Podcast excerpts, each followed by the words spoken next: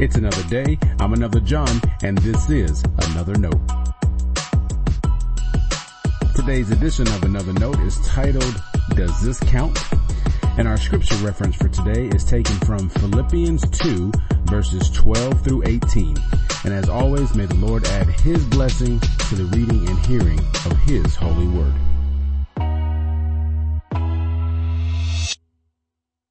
What I'm writing today is obviously based on my experience in ministry. I have served several United Methodist congregations in the span of 15 plus years.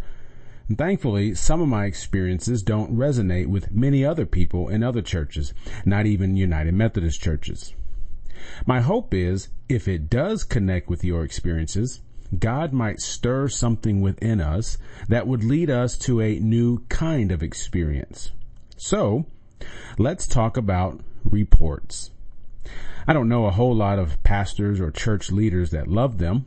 And since I'm a part of a denomination, reporting is required. Now, having statistics is helpful. Numbers help paint a picture of what ministry might look like at certain points.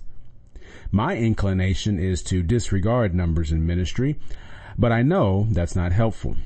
We even have a book in the Bible called Numbers, so numbers are important. Pay attention to the number of people participating in your ministry and the number of people not participating. Pay attention to the number of people who respond to invitations. Pay attention to numbers. Numbers are helpful. They're just not everything.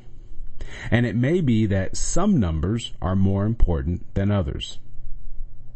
Today I was reading from Philippians 2.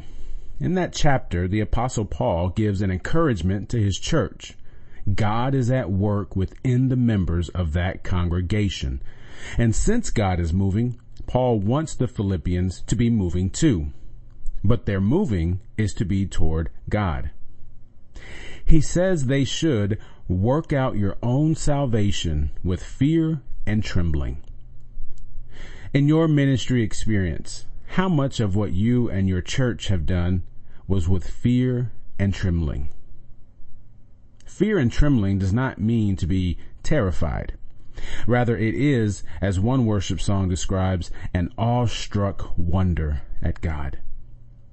Such a posture toward God dictates what ministry looks like and even feels like.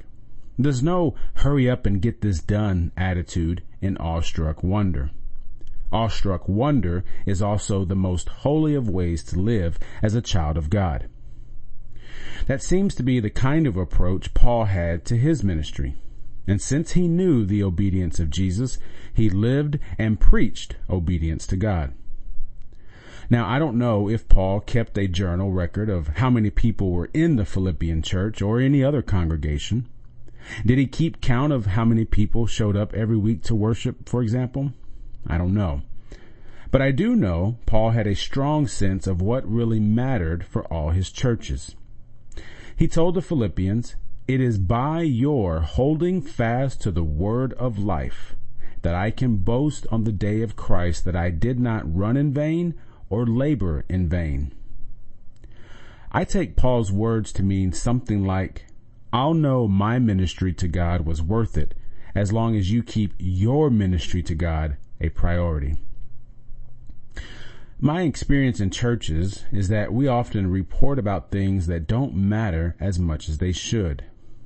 We're used to hearing more about another bake sale than another baptism, and we seem to be okay with that. In my view, that isn't what holding fast to the word of life means. Have you seen the video of the little boy who baptizes himself? You should Google it if you haven't. He's excitedly with the pastor in front of the church. And of course, the preacher is using too many words. In his excitement, the boy jumps in the water himself. And to me, that's awestruck wonder. And that's the kind of ministry I want to be able to report about. You can't always put a number to it, but you know it's what really counts. Stay blessed.